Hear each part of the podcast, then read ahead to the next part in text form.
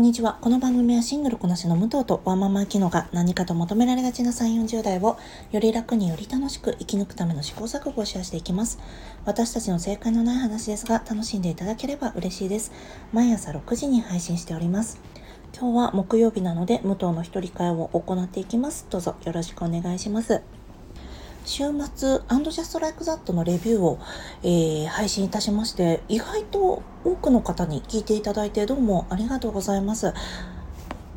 UNEXT でしか配信がないので、ちょっと飲めないだろうけど、まあストックとして置いておこうかなと思っていたので、嬉しい限りです。で、すいません。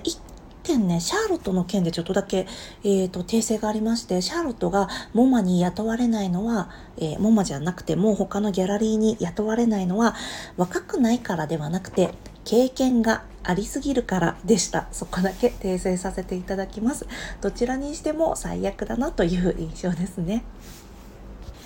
経験がありすぎる女性のギャラリストはいらないんだということですね。シャーロットが今回ね、あの、復活、復帰できて本当に良かったと思います。では今日なんですが、私たち今月は、えー、せ間違えた。セルフコーチングの回で、ごめんなさい、セクサンザシティって言おうとしちゃった。セルフコーチングの回で、思考の癖をテーマに、どんな時にネガティブ感情が強くなるなどのお話をしていきます。まあ、この後のテーマはね、来週以降また発表するんですが、なので今月は私たちネガティブ月間としまして、そうですね、あのー、この間の嫌いな人もそうですし、なんかちょっとだけね、ネガティブな話を すいません、してるんです。これがいいんだか悪いんだかちょっとともかくとしまして。なのでちょっと私の個人会の方も、今日は私の苦手なものを考えてみたいなと思います。お付き合いいただければ嬉しいです。あとごめんなさい。あのー、家庭に出がちな黒い虫の話をするので、また、それが苦手な方、また、その時言いますね。先にお伝えしておきます。で、まず私の苦手なこと、皆さんどうですか？苦手なこと、まあ、いっぱいあると思うんです。まあ、習慣化ができないとかもそうなんですけど、今日は私がこういう時に、何だろう、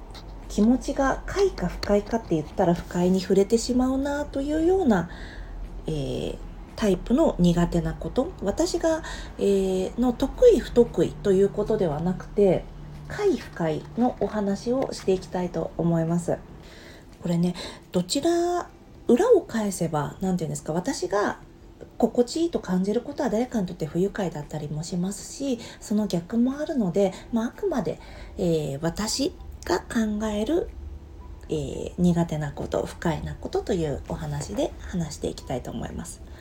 まずですね私物理的に話す時の距離が近い方がとっても苦手なんです。これ関係性にもよるんですけれど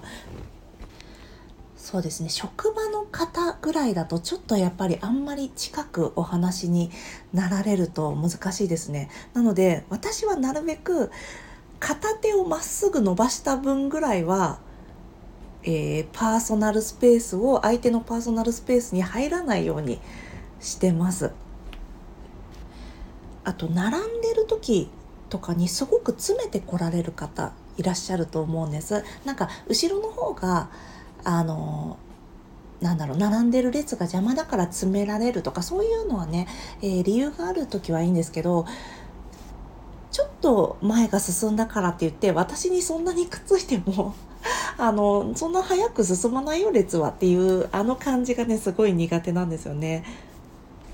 でこれ傾向としてなんですが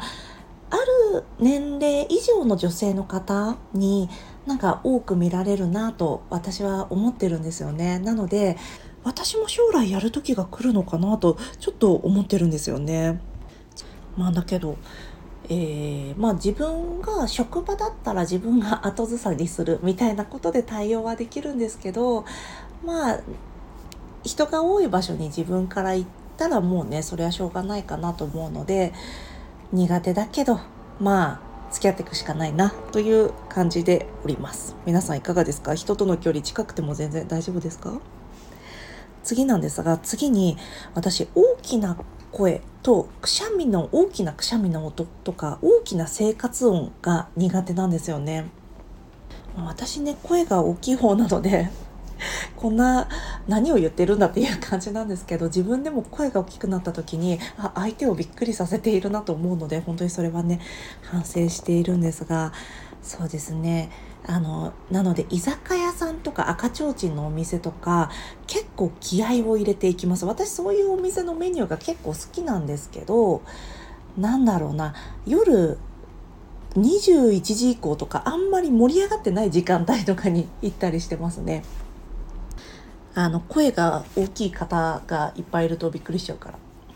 あとちなみにこれ私が飲食店に行った時あるあるなんですがこれは皆さんにとっては不愉快なことかもしれないんですが私デートとかで行くとあの向かい合って座らずにお隣同士で座ってる方って見かけませんか？私それなんです。前お友達にああいう人たちって何なんだろうねって言われたことあります。それ私だよってその時も言ったんですけどあのボックス席とかでこの向かい普通はまあお友達同士ぐらいだったらこの向かい合って座るじゃないですか4人席で。なんだけど私はあのお友達じゃなくて彼とだったらあれなんですよね彼とかデートだったら隣に座るんです。なんでかっていうと耳が聞こえないんですよね。なんかこのみんなの中で混ざってお店の中で混ざってる声って聞こえにくくなっちゃったりするんですよね。あまあその人の声量とかにもよるんですけど。あと声を張るって喋るのが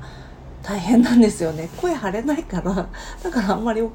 あのざわざわしたお店に行かないっていうのもあるんですけどなるべくカウンターを選ぶかボックス席にもかかわらず隣同士で座ってるおかしなカップル枠です。我々は。あとこの大きな声が苦手につながるんですがうちの妹がですねもう虫が本当に嫌いで虫出るともうちょっとした大騒ぎなんですでここからね私みんなが嫌いなあの黒い虫の話しますのでもしねもうその名前も聞かれたくないっていう方はもうここで今日、えー、一旦終わりにしてくださいすいません。えっ、ー、とゴキブリのことをねうちの妹が G って言うんですよ。なんかこれあくまで私の意見なんですけどゴキブリのことを G とかゴなゴキはまあ別にいいかなって言ってる方はすごい虫と対面した時にはしゃぎがあるなって私は思ってるんです。なんかゴキブリが出た倒す捨てるああもうびっくりした飛ばなくてよかったっていう人よりは何だろうゴキブリを G って呼ぶ派の人は「わ G だわー!」みたいなもうもう人人騒ぎあるなと思って私はちょっと見てます妹のバンドをね。まあ最近一緒に住んでないからあれなんですけど。でも嫌な人いますよね。なんでだろう。もう名前からして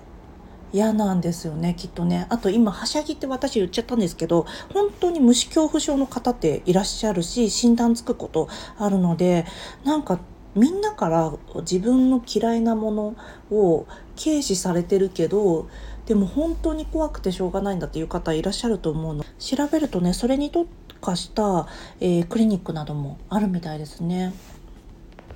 でこれ最後になんですが私最近ねネットフリックスの番組を見てて気がついたんですが私あの日本のテレビ番組バラエ特にバラエティ番組のテロップが苦手なんだっていうことに気がつきました。あのネットフリックスのライトハウスを見てたんですね。でネットフリックスだからあんまりそうやってなんだろう普通の民放の番組みたいにテロップとかないのかなと思ったらすごくいっぱいテロップがあってバチェラーとかそういうのはないんですよね。バチェラーは最後の回だけにテロップがついたりするから久しぶりにやしっかりテロップが出るバラエティを見たらちょっと疲れちゃって私その後はずっとダウンロードしたものを耳で聞くっていうラジオみたいに聞くっていう方式に切り替えて見てました。あ意外ともう私なんだろうな。目がチカチカしちゃってダメだみたいな大人の人が言ってたじゃないですか。自分たちが子供の頃とか。ああもううるさいうるさい。色がうるさいみたいなことお母さんが言ってたんですけどあもうそれになっちゃったなと思って。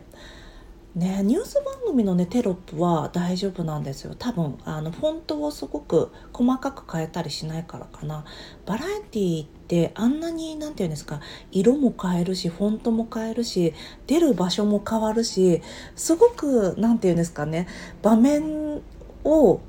華やがせる感じなんですね。というのを久しぶりに見て思いました。あとこれちょっと雑談業務連絡なんですがこの間あきちゃんがアンミカさんのお話をされてて私アンミカさん見たことないなと思ってたんですけどこの間サウナ行ったらあの踊るさんま御殿がやっててその時にアンミカさん話してるの聞いてあそう確かにアンミカさんの声はあの高いけど全然嫌じゃない声でしたっていうお話ですすいません。ですいません私このねテロップの話をしたらお友達にあの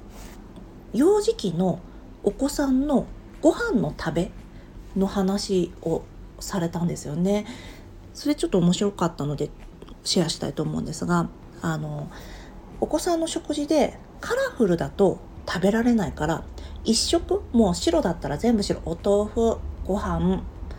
まあ、うどんなんだろう白いもの。もうとりあえず白いものだけ出しておくと、あのー、見た目がうるさくなくて食べられるっていうことがあるんですって。だから良かれと思って彩りを良くしたりすると食べられないんですって。だからミックスベジタブルとか全然ダメってことですよね。だからそうやってなんだろうな敏感な子は色がチカチカしたものが食べられないんだというね新たな知見を得ました。でちなみに別のお友達にそのバラエティ番組のテロップが苦手だという話をしたらその方は私はバラエティのあのスイッチングこの場面がカットがをすごい割るのが苦手なんだって言っていてあやっぱりすごく工夫をされて作られてるんだなっていうのをそこで思いました。あのアクション映画とかですっごいカット割ってたりする時ってあちょっとこの俳優さんちょっとアクションがお得意じゃないのかなみたいに思ったりしますよね。多分あのかなりカットを割る方がやっぱりね盛り上がってる風に見えるんですよ。ライブとかもそうですけどライブ全然盛り上がってないけどこのなんだろうなモニターで見ると結構スイッチを激しくされてるとねあのなんだろうライブ盛り上がってる風に見えるみたいなのあるから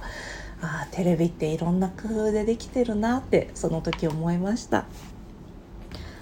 いかがでしたでしょうか？今日は私の苦手なこと別に苦手なことをあだから私はこういうものが苦手だからこうなんだみたいなそういうなんだろう紐解くようなこともせず次につなげるような建設的な話でもなく本当に苦手なことをただただお話ししました。皆さんどうですか？苦手なことなどありましたら是非ハッシュタグや、えー、コメント欄などでお待ちしております。では今日も聞いていただきありがとうございます。この番組はスタンド FM はじめ各種ポッドキャストで配信しております。ハッシュタグ正解のない話、正解が漢字でその他ひらがなでつぶやいていただきましたら私たちがいいねやコメントしに参ります。皆様のフォローやコメント大変励みになっております。ぜひお待ちしてます。ではまた次回、明日はあきちゃんの一人会です。お楽しみください。失礼いたします。